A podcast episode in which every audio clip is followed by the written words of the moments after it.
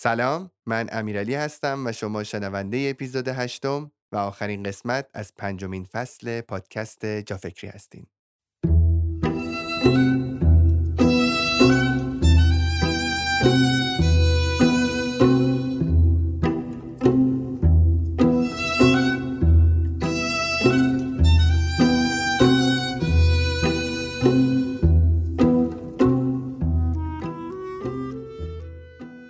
اسپانسر و حامی این اپیزود جافکری کوچیرانه. اگه یادتون باشه تو قسمت قبلی تعریف کردیم که گروه کوچیران یا ایران نومد کارشون رو با تور کوش با پای پیاده همراه با اشعاری شروع کردن. این دوستان توی دوره کرونا هم ابتکار جدیدی داشتن و از همون اشعاری که هنوز با پای پیاده کوچ می‌کنن محصولاتشون رو گرفتن و به صورت آنلاین دارن میفروشن. اشعاری که هنوز پیاده کوچ می‌کنن جاهایی زندگی می‌کنن که نمیشه با ماشین رفت و در نتیجه کود و سم و هیچ چیز شیمیایی به اونجا نرسیده. و این یعنی محصولاتشون ارگانیک واقعیه. فکرشو بکن شما می‌تونی همین الان از این محصولات به صورت آنلاین خرید کنی. یه کد خوب هم بهمون اختصاص دادن که توی توضیحات اپیزود براتون به اشتراک می‌ذارم.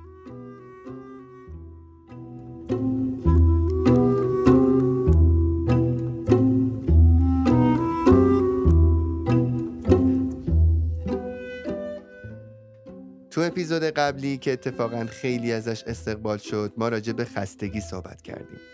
راجع به دلایلی که منجر به تکرار احساس خستگی در ما میشه و همینطور یک سری راهکار پیشنهادی که با اونها می‌شد به جنگ خستگی رفت. امروز می‌خوایم راجع به پاکسازی ذهن صحبت کنیم. به مواردی اشاره می‌کنیم که بهتر از ذهن ما پاک بشه تا جهان پیرامون خودمون رو با ذهن پاکتر و شفافتری ببینیم. با من و مرسا همراه باشید.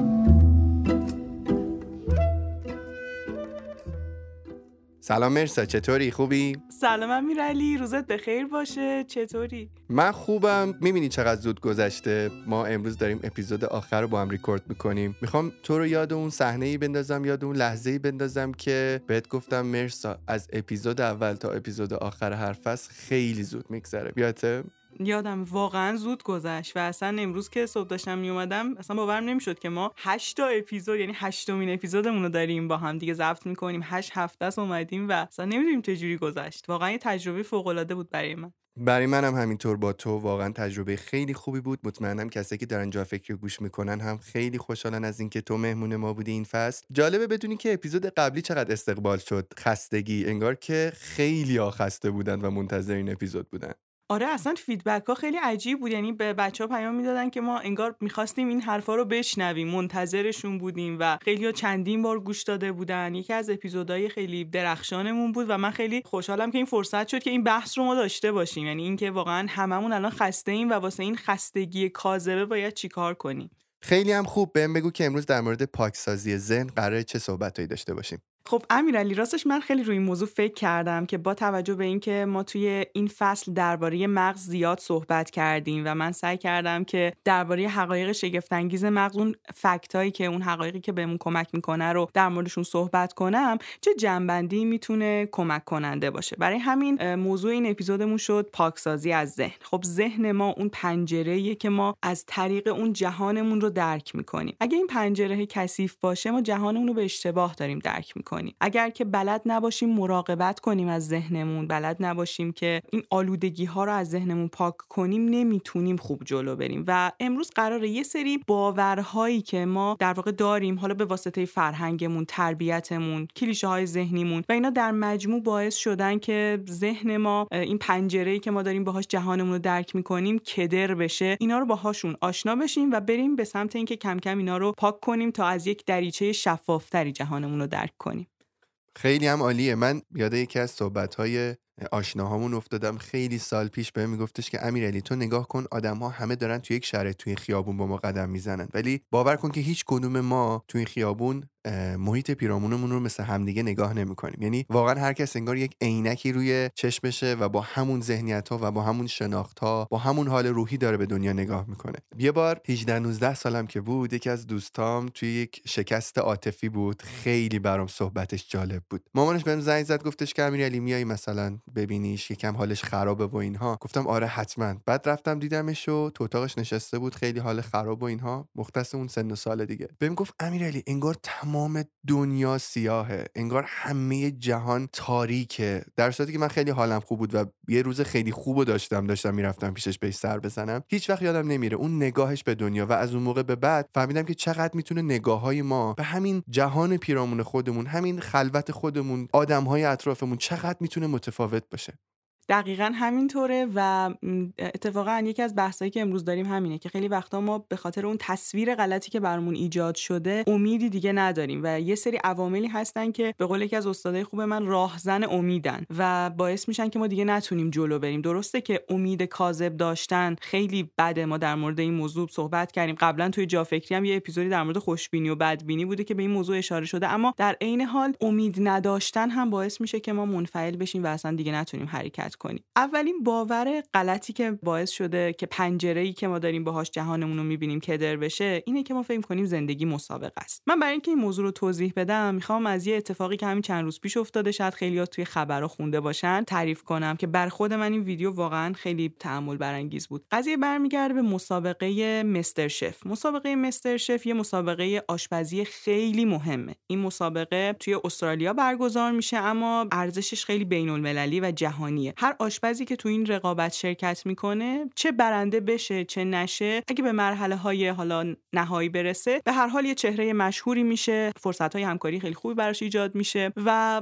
یه فرصت استثنایی براش دیگه. اینکه میگن شانس مثلا چند بار دم خونه آدم میان واقعا اون فرصت همین مسابقه است برای آشپزایی که دوست دارن مطرح بشن و مشهور بشن و دیده بشن. و یه اتفاق عجیبی میفته چند روز پیش. یکی از شرکت کننده ها توی حالا مراحل آخر مسابقه با یک بغزی و البته یک جسارت بسیار ای دستشو بالا می‌بره و جلوی همه داورا و جلوی همه شرکت کننده ها میگه که من تا الان خوب مسابقه دادم ولی به دلایلی برای مراقبت از خودم دیگه نمی‌تونم ادامه بدم. و خیلی ویدیو ویدیو جالبیه. به خاطر اینکه خب این آدم داره اشک میریزه یک فرصتی رو داره رها می‌کنه و برای مراقبت از خودش برای اینکه احساس می‌کنه این استراب این استرس این تنشی که داره تحمل می‌کنه تو این مسابقه از یه جایی به بعد دیگه داره به سلامت روانی و سلامت جسمیش آسیب می‌زنه و واکنش داورا و شرکت کننده یک واکنش بسیار حیرت انگیزه. همه کنارش اشک میریزن همه باهاش بغض می‌کنن و میگن ما می‌فهمیم که تو چقدر برات سخت بوده که جسورانه دست تو بالا ببری و اعتراف کنی که برای مراقبت از خودت باید رها کنی مسابقه رو. و ارتباطمون رو با هم حفظ می‌کنیم. جسارتت رو واقعا تحسین برانگیزه برای ما و درکش می‌کنن که برای مراقبت از خودش این تصمیم رو گرفته. من فکر می‌کنم خیلی از ماها خیلی جاها مثل همین شرکت کننده مسابقه مستر شف باید جسورانه یه سری مسابقه هایی رو تو زندگی رها کنیم و برای مراقبت از خودمون یه جاهای دیگه ادامه ندیم.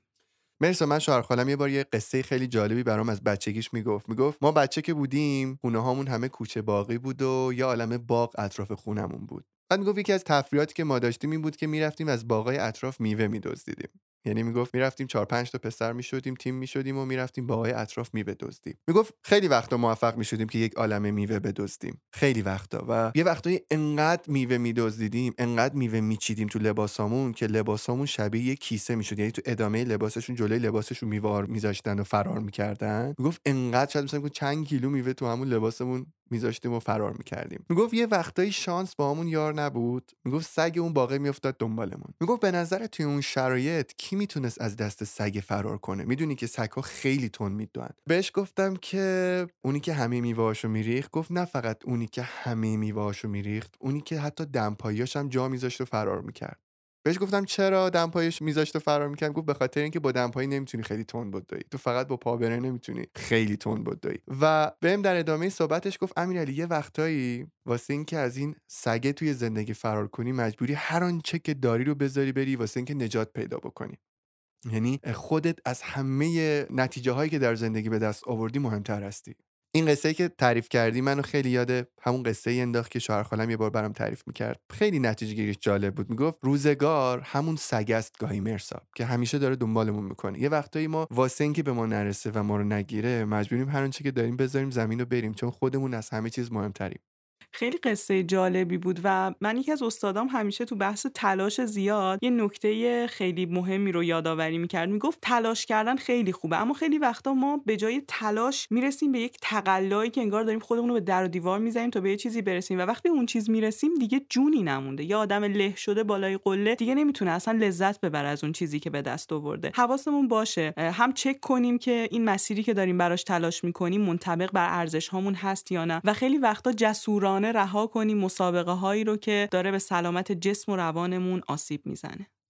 دومین باور اشتباهی که پنجره ذهن ما رو در واقع کدر می‌کنه در مورد دوست داشتنه. خیلی از ماها فکر می‌کنیم که وقتی که یک دوستی پیدا می‌کنیم اون فرد باید تا ابد دوست ما بمونه. خب ما قبلا در مورد این موضوع صحبت کردیم که ارتباطات برای ما چقدر اهمیت دارن و نیاز حیاتی ما هستن و شکی تو این نیستش که اینکه ما با یک نفر ارتباط برقرار می‌کنیم دوستانی رو پیدا می‌کنیم علاقمند هستیم که این دوستی پایدار بمونه. اما واقعیت اینه که آدم ها تغییر می‌کنن.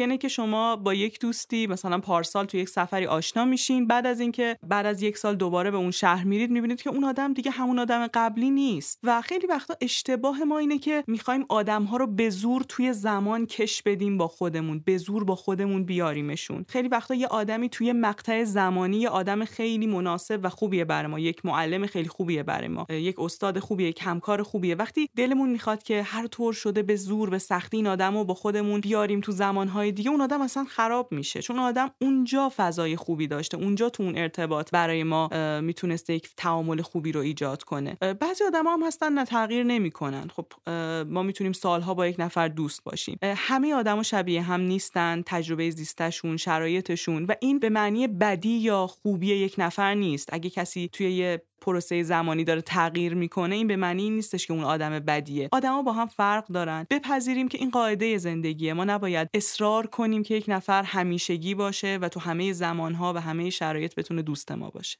مرسا من توی شرایطی که خیلی احساس می‌کردم از طرف دوستانم ضربه خوردم و حال خیلی بدی رو داشتم تجربه می‌کردم رفتم یه روز خونه داییم خونه دایی محمود و دایی برای من یک سری صحبت ها کرد که بعد احساس کردم بعد اون صحبت ها خیلی دلم آروم شد. می‌دونی؟ اصلا حالم عوض شد نگاهم عوض شد. به نظر من هر موقع که ما حال می‌بینیم حالمون بده سعی باید برگردیم تو خودمون جستجو بکنیم ببینیم کدوم نقطه از کجاست که ما از اون نقطه اشتباه رفتیم یه جورایی منشأش رو پیدا بکنیم دیگه. دایی با صحبتاش اون شب خیلی خوب خوب منو برد به سمت منشأ مشکلی که داشتم و اون تفاوت دیدگاه من بود نسبت به دوست و همراه و این اتفاقها. صحبت اون شب دایی انقدر رو من تاثیر داشت که یکی از انگیزه های من برای شروع همین پادکست جافکری بود. اگه کسایی که الان دارن جافکری رو گوش می‌کنن برن توی فصل اول اپیزود همراهی دوستی و عشق رو گوش بکنن دقیقا همون حرفایی است که دایی اون شب برای من صحبت کرد. حتی خیلی کاملتر می‌تونن اون صحبت ها رو گوش بکنن. اگر که احساس می‌کنن در دوستی هاشون و در ارتباطاتشون دچار یک بحران هستن. می‌دونی داستان اینه که ما همراهی رو با دوستی اشتباه می‌گیریم مرسا.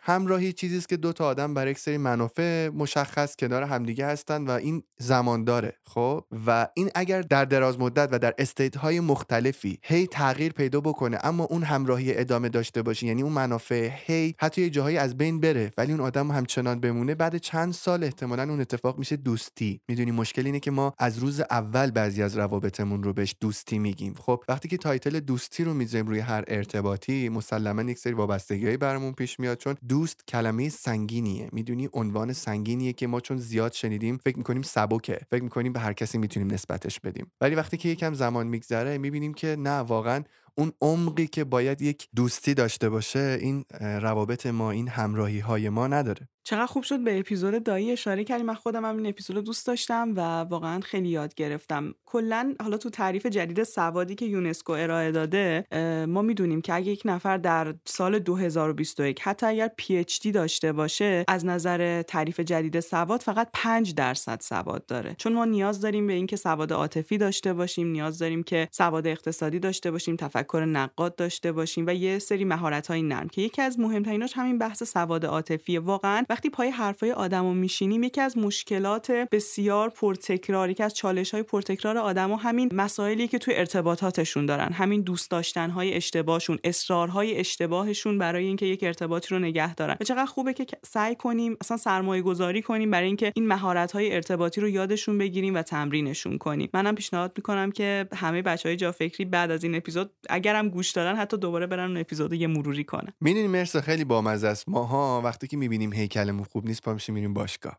وقتی که می‌بینیم تیپمون خیلی خوب نیست پا میشیم میریم بازار میریم لباس می‌خریم و خیلی به خودمون می‌رسیم. ماشین خوب می‌خریم می‌دونی خونه خوب می‌خریم ظواهر رو همیشه سعی می‌کنیم حفظ بکنیم چون اولین چیزی است که به چشم میاد. ولی وقتی بحث از مهارت ها میشه ما خیلی تنبلیم تو اینکه بریم مهارت هامون رو افزایش بدیم بریم بیشتر یاد بگیریم. من مثلا یادم سال پیش توی یکی از بدترین بحران های زندگیم رفتم یه کلاسی به اسم مهارت های زندگی.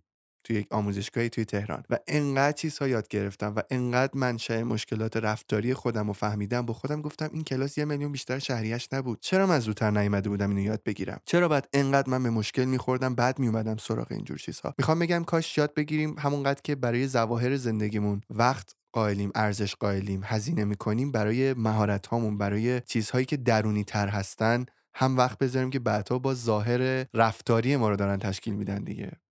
دقیقا اصلا آدما اگر که این مهارت های نرم رو نداشته باشه این مهارت هایی که حالا بهشون میگیم مهارت هایی مثل مهارت های زندگی یه جاهایی تو مسیر ممکنه که واقعا ببرن و تموم بشن به خاطر اینکه اونقدر اصلا تاباوری ندارن برای اینکه بتونن چالش ها و مسائلی که پیش میاد رو حل کنن و برن جلو. حتما جدی بگیریم. مثلا یکی از مواردی که امروز من می‌خواستم بگم یکی از اون باورهای اشتباه حالا دیگه الان که بحثش شده میگم.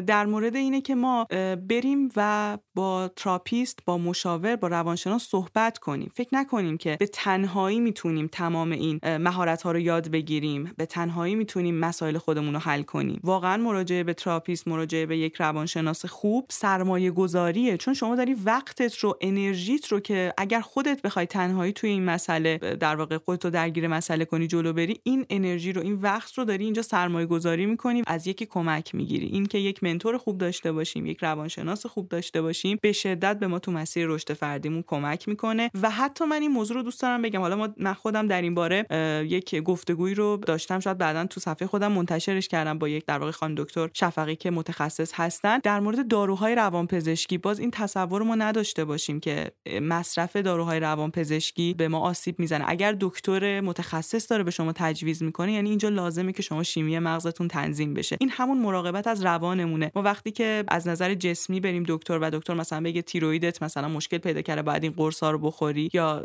این بخش از سیستم بدنیت مشکل پیدا کرده باید این قرص ها رو بخوری؟ هیچ وقت نمیگیم نه من این قرص ها رو نمی‌خورم. میگیم نباید سیستم بدنی من تنظیم بشه. اما خیلی وقتا در مورد روان خودمون فکر می‌کنیم که این هزینه این مراجعه یا حتی با تشخیص پزشک این مصرف دارو آسیب زننده است. در صورتی که برای مراقبت از خودمون لازمه که واسه یه همچین چیزایی وقت بگذاریم مراجعه کنیم و در صورت لزوم هم اون توصیه هایی که روان پزشک داره رو انجام بدیم.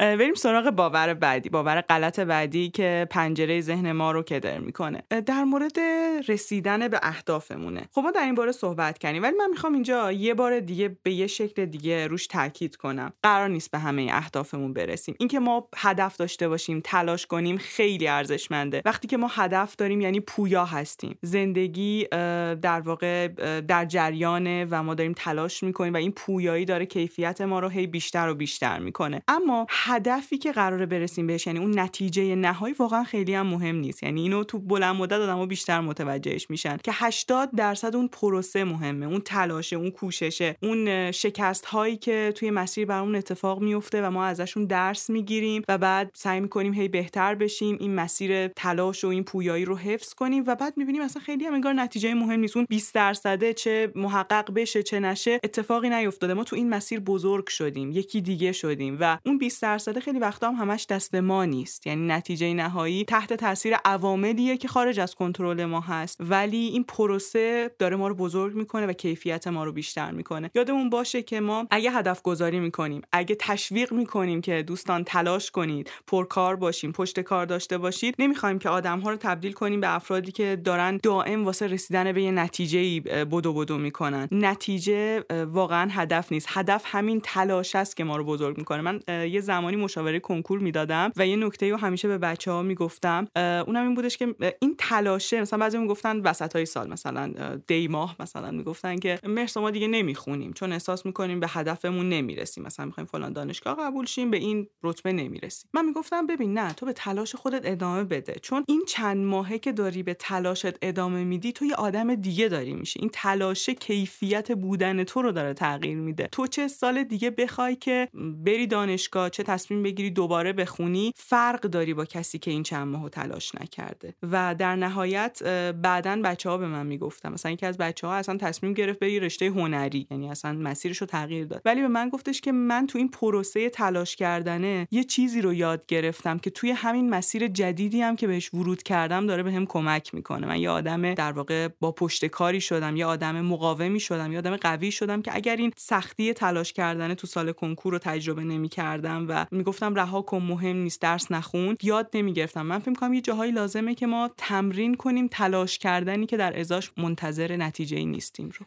ببین من فکر می‌کنم روی کاغذ واقعا این صحبت ها درسته. خب یعنی خود من یه آدم تلاشگرم تو می‌دونی اینو. تمام روزهامو دارم فکر می‌کنم و کار می‌کنم و این مسائل. ولی چیزی که باعث میشه خیلی وقتا یهویی خیلی تمرکزم به جای تلاشام بیاد روی نتیجه اینه که ما میایم مرسی می‌کنیم می‌بینیم در طول زمان چقدر به منافع به زندگی ما رسید در ازای تلاش هامون ببین مثلا توی کنکور ما می‌دونیم که مثلا هر سال چقدر 200 هزار نفر دارن کنکور میدن. چند نفر بین اینها واقعا موفق میشن؟ یعنی انگار بازی بازی برنده برنده ای نیست. می‌دونی؟ نتیجه محور میشن در نهایت بچه‌ها که دارن کنکور می‌خونن. یا شما توی اوضاع اقتصادی ایران خیلی وقتا که انگار رو ترد میل داری میدوی واقعا خیلی وقتا از تلاش های خودت خسته میشی. ببین مثلا من دیروز یادم با یکی از استادهای زبانم داشتم صحبت می‌کردم می‌گفت ببین امیر علی من خسته شدم. کارم و عاشقشم و خیلی همه چیزم عالیه. ولی وقتی که نگاه می‌کنم می‌بینم بعد از 15 سال 20 سال کار کردن من هنوز موفق نشدم یه خونه بگیرم. هنوز موفق نشدم یه ماشین بخرم برای خودم. اینجاست که به تلاش های خودش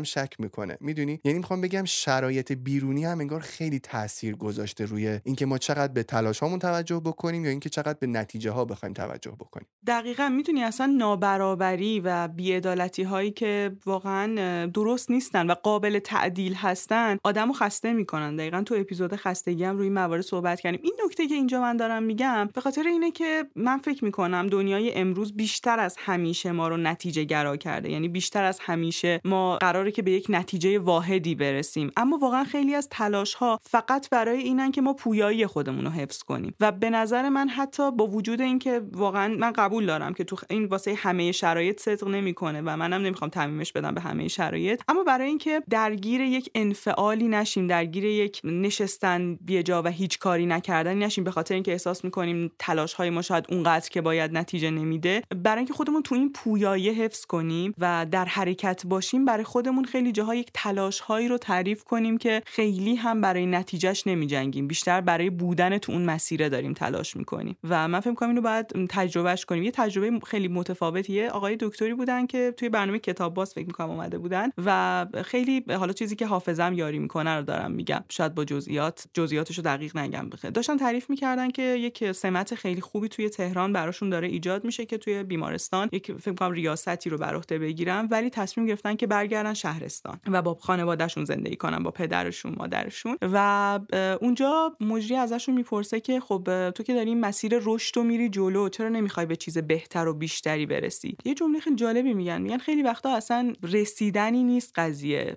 مسئله اینه که تو دلت می‌خواد تو یک مسیر دیگه ای باشی و من دلم می‌خواد تو همون مسیری باشم که توی شهر کوچیک تبابت دارم می‌کنم و می‌تونم که این سالهای آخر عمر پدر و مادرم رو باهاشون بگذرونم و اگه پدرم یه کاری داره مثلا یه نونی می‌خواد بخره اون من باشم که کمکش می‌کنم تو این مسیر. این حال منو داره خوب می‌کنه و این بودن تو این مسیر حال منو خوب می‌کنه تا رسیدن به یه قله ای چون قله ها که تمومی ندارن. من الان رئیس بیمارستان فلان میشم بعدش هم باز یه قله دیگه می‌تونه وجود داشته باشه.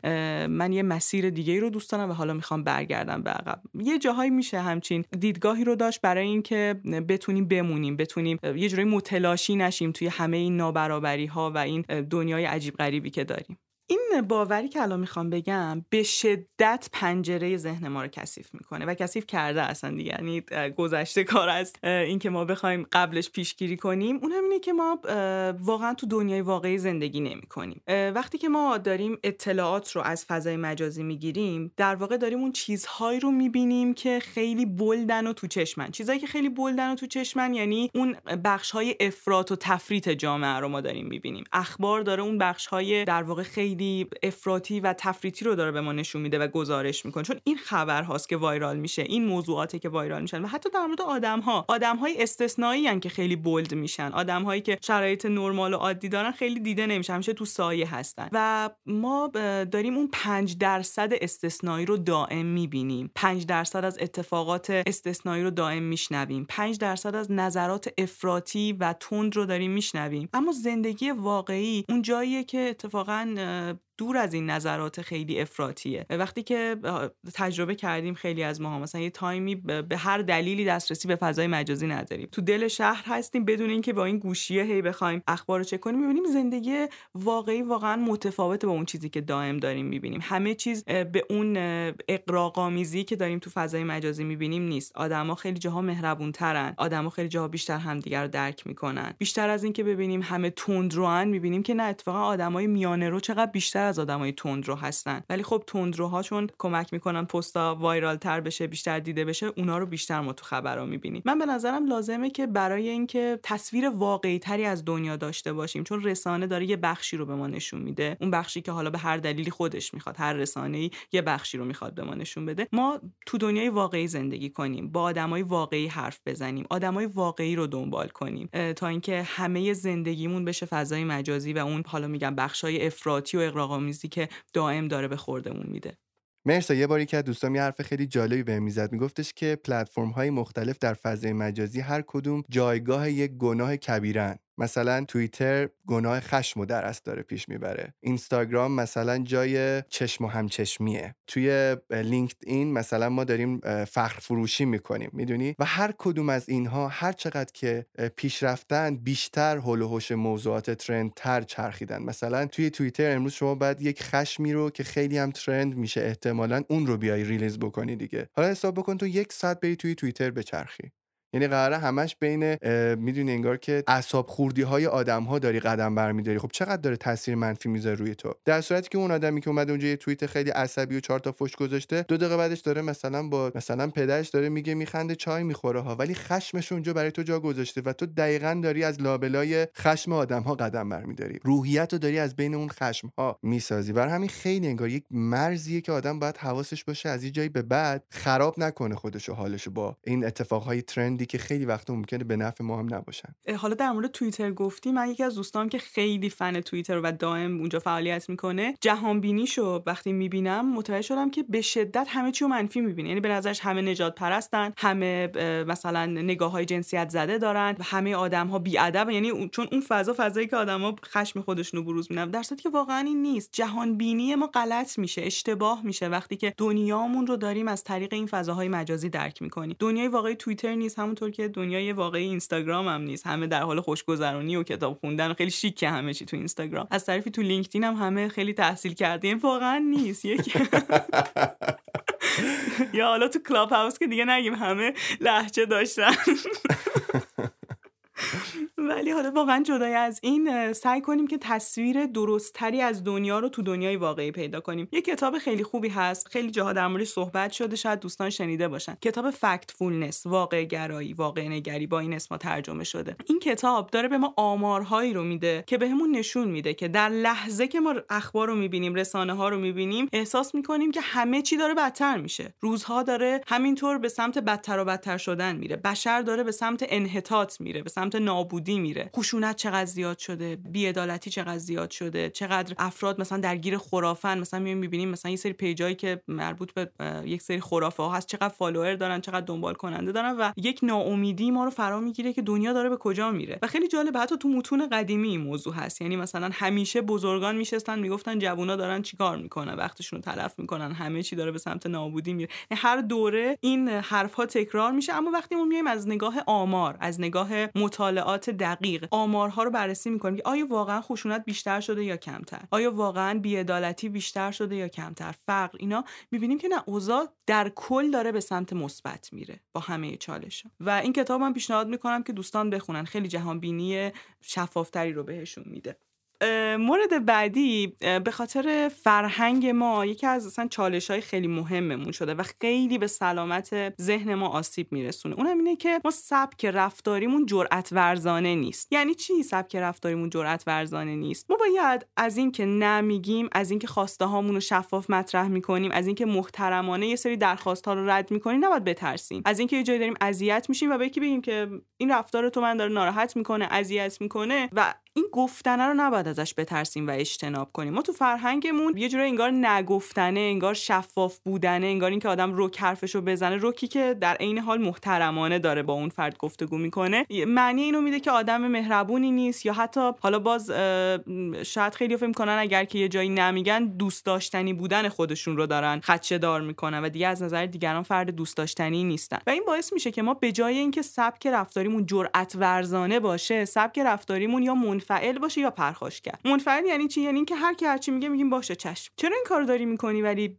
دوست نداریم. خب گفتن دیگه منم گفتم چشم. چرا وقتی که یک موضوعی ناراحتت کرده بیانش نمی‌کنی؟ خجالت می‌کشم. شاید مثلا دیگران ناراحت بشن اگه من حرفمو بزنم. بالاخره شاید خودش بفهمه یا از رفتارم شاید بفهمه. نه تو باید رک بگی آدما یه جاهای متوجه نمیشن که در واقع دارن دیگری رو ناراحت می‌کنن اذیت می‌کنن. و ما اینجا لازمه که محترمانه در عین حال که داریم در واقع به اون فرد احترام می‌ذاریم و توی گفتگوی خیلی درستی قرار گرفتیم نظرمون رو بگیم. وقتی که منفعل منفعل هستیم یه جاهایی ممکنه دیگه لبریز بشیم. از اینکه دائم خودمون رو سانسور کردیم دائم نظرات خودمون رو نادیده گرفتیم و یک واکنش پرخاشگرایانه داشته باشیم. یهو حمله کنیم واقعا به آدما و اون واکنش تندی که داریم باعث میشه یه سری فرصت هایی از دست بدیم. یه دوستی توی شرکت خیلی خوبی کار می‌کرد و این هرچی بهش می‌گفتم می‌گفت چشم. اصلا توضیح نمی‌داد که من این کارو دوست ندارم من تو این زمینه مهارت دارم. و یه جای دیگه لبریز شد از این همه خودسانسوری و یک دعوای بسیار بسیار تندی تو اون شرکت انجام داد که باعث شد اخراج بشه. در صورتی که ریز ریز اگه می‌گفت واقعا به اونجا نمی‌کشید کار. سبک پرخاشگرایانه هم اینه که تا کسی از همون درخواستی داره تا کسی یه خواسته ای داره سری بهش واقعا حمله می‌کنیم. داد می‌زنیم. خب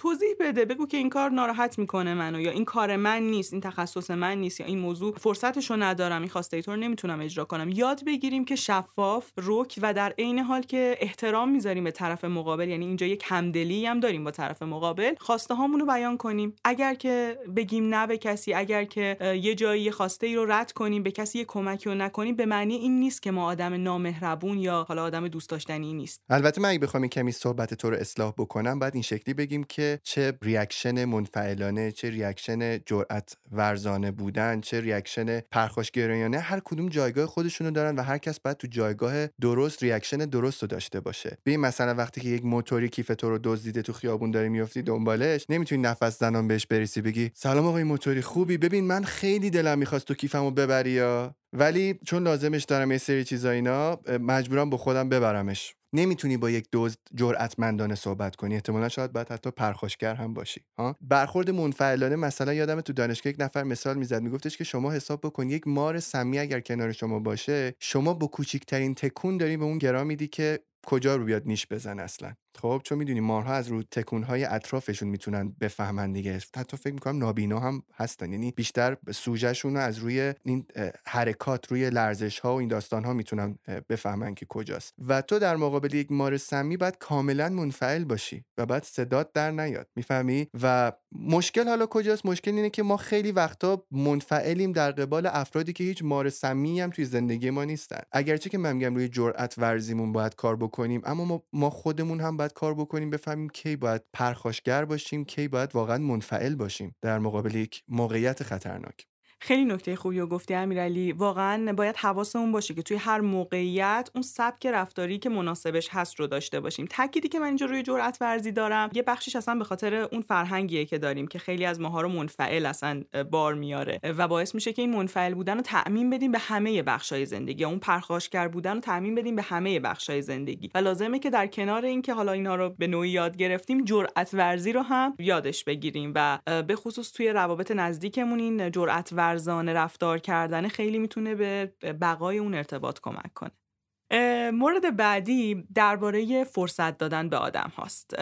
ما خب می‌دونیم که بر اساس یه سری کلیشه های آدم ها رو قضاوت می‌کنیم. حالا هر کدوم از ما یه سری کدایی داریم تو ذهنمون. نژاد یه نفر ظاهر یه آدم پوشش یه آدم حتی اسم یه نفر برای ما داره یک چیزی رو تداعی می‌کنه و ما یه قضاوتی از اون شخص داریم. خیلی هم طبیعیه و یه زمانی خیلی کارکرد داشته. اما امروز اینقدر تنوع آدمایی که ما می‌بینیم زیاد شده چون دیگه مثل قبل نیستش که آدما توی محدوده مشخصی یه سری افراد مشخص مشخصی رو میده الان این تنوع خیلی زیاد شده و واقعا این کدایی که واسه خودمون گذاشتیم دیگه جواب نمیدن. یه ذره به آدم ها فرصت بدیم. فرصت بدیم که از رفتارشون بشناسیمشون نه از ظاهرشون نژادشون جنسیتشون مثلا فامیلیشون اسمشون. یه کوچولو قضاوت های خودمون رو بذاریم کنار. نمی‌خوام بگم پاکشون کنیم چون خیلی وقتا هم شهود ما اشتباه نمی‌کنه. ما داریم یک قضاوت درستی داریم انجام میدیم. اما یه لحظه بذاریمشون کنار بگیم اوکی من حالا بر اساس اون ذهنیت که ساخته شده توی مغزم دارم یه همچین قضاوتی در مورد این فرد می‌کنم. حالا بذارمش کنار یه ذره فرصت بدم ببینم رفتار این آدم چطوریه. یه ذره بدون سوگیری این آدم رو تحلیل کنم نگاه کنم. این خیلی بهمون کمک می‌کنه. به خاطر اینکه وقتی قرار باشه که همه چیز رو بر اساس کلیشه های ذهنیمون ببینیم در واقع داریم همه چیز رو با یک سری خطای شناختی تحلیل می‌کنیم. جهانمون رو داریم با یه فیلتری می‌بینیم که اون فیلتر واقعا می‌تونه کنار بره و ما یه عالم فرصت بیشتر یه عالم فرصت ارتباط بیشتر فرصت همکاری بیشتر رو توی زندگیمون داشته باشیم.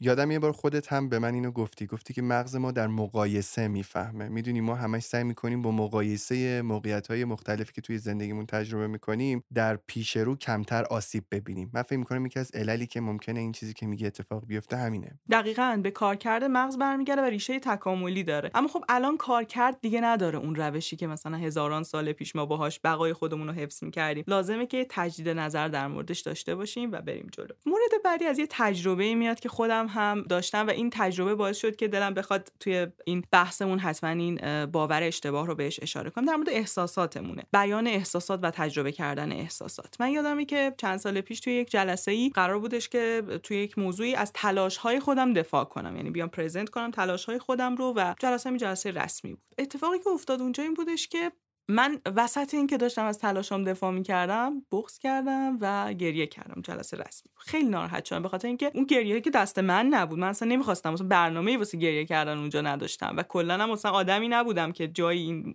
تجربه برام تکرار شده باشه. از یه جای به بعد ادامه گریه هم واسه گریه بود که شروع شده بود. یعنی اینجوری بودم که چرا آخه تو این جلسه رسمی؟ جلوی مثلا مدیر فلان و این. خلاصه به هم ریخته بودم. شب خونه که رفتم حالا دیگه از اون جلسه من اومدم بیرون تموم شد و اینها و خب حرفم هم یه بخشش به خاطر اون گریه نتونست زده بشه. و همینجوری یه استاتوسی تو واتساپ هم گذاشته بودم. خب استادی که تو اون جلسه بود و منو میشناخت یه کامنت خیلی خوبی برام گذاشت. گفتش که اینقدر که به اشتباه بهمون به گفتن که بیان احساسات نشونه ضعفه ما احساس می‌کنیم که کسی که احساسات خودش رو داره شفاف بیان می‌کنه حالا گریهشه ناراحتیشه خوشحالیشه این یک ضعفی رو از خودش نشون داده. در صورتی که تو وقتی که احساس خودت رو شفاف بیان کردی تو اون جلسه نشون دادی که چقدر قوی و صادق هستی و اون صداقت تو و قدرت تو تو اون جلسه نشون داده شد نه ضعف تو. خیلی نگاه متفاوت و جالبی بود. و من احساس کردم که واقعا اینکه ما نترسیم از تجربه کردن احساس هامون و بیان احساس هامون چقدر ما رو قوی تر می‌کنه و چقدر شفافیت های ما رو بیشتر می‌کنه. اینکه دائم بعد یه ماسکی بزنیم که بگیم من همیشه حالم خوبه یا حتی اگه حالمون خوبه بعضی جا هم برعکسه. الکی بگیم حالم خیلی هم خوب نی بد نیستم مثلا. حالمون خوبه ولی میگیم بد نیست. این باعث میشه که فیک بشیم از اون واقعی بودن دور بشیم و آسیب پذیریمون نه تنها در واقع کمتر نمیشه بلکه آسیب پذیرتر میشیم. چون دائم داریم یه ماسک سنگینی رو تحمل می‌کنیم انگار یه بخشی از انرژی روانیمون رو گذاشتیم روی اینکه این ماسک رو رو صورتمون نگهش داریم. از اینکه احساسات مختلف رو تجربه کنیم نترسیم. و من یه مقاله جالبی میخوندم که یکی از نشونه های سلامت روان اینه که وقتی ناراحتیم وقتی حوصله نداریم مودمون پایینه بتونیم توصیف کنیم که چمونه. نگه نمی‌دونم چمه. بتونیم این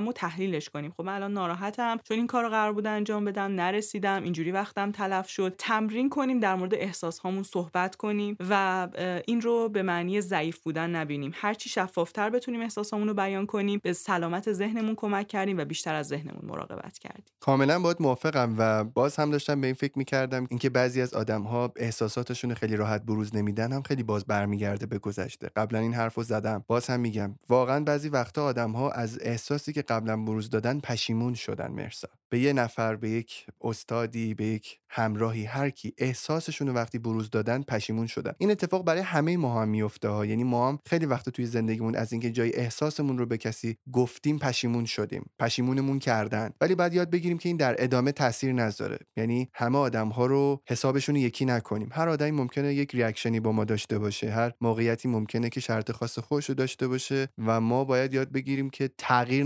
حداقل در چیزهایی که به ما کمک می‌کنه افراد سالم تری باشیم حداقل.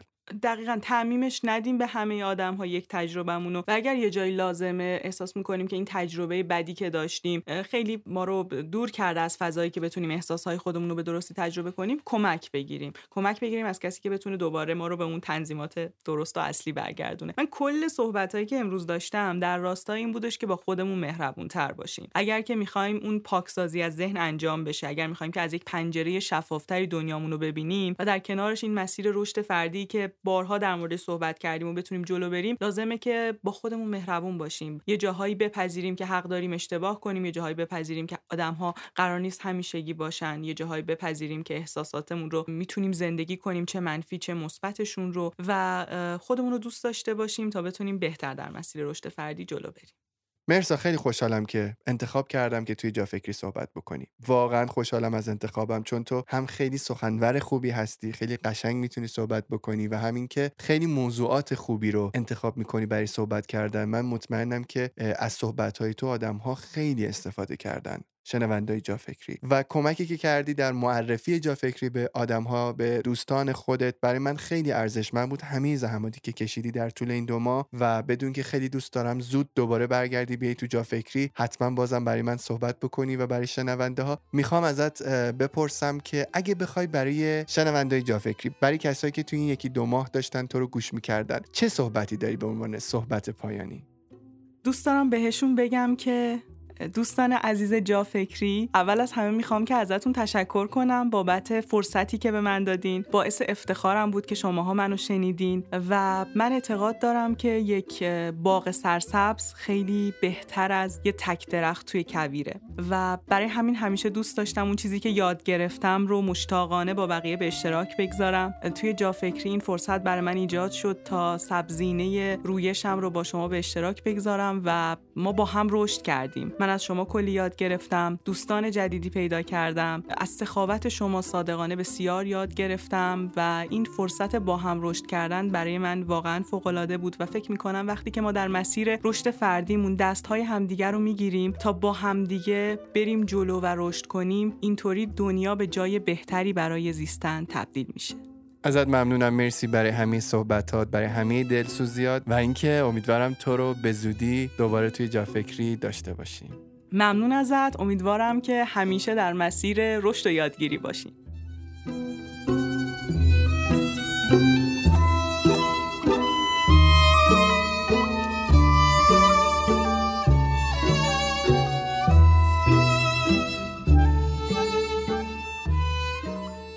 فصل پنجم جافکری هم تموم شد و مرور خاطراتش برای من هر بار روی صورتم لبخند میاره.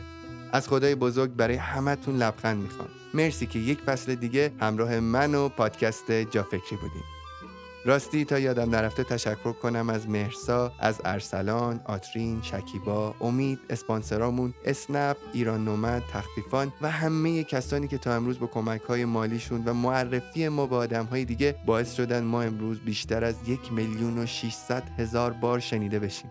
خدا رو شکر تا فصل دیگه و صحبت های دیگه خداحافظ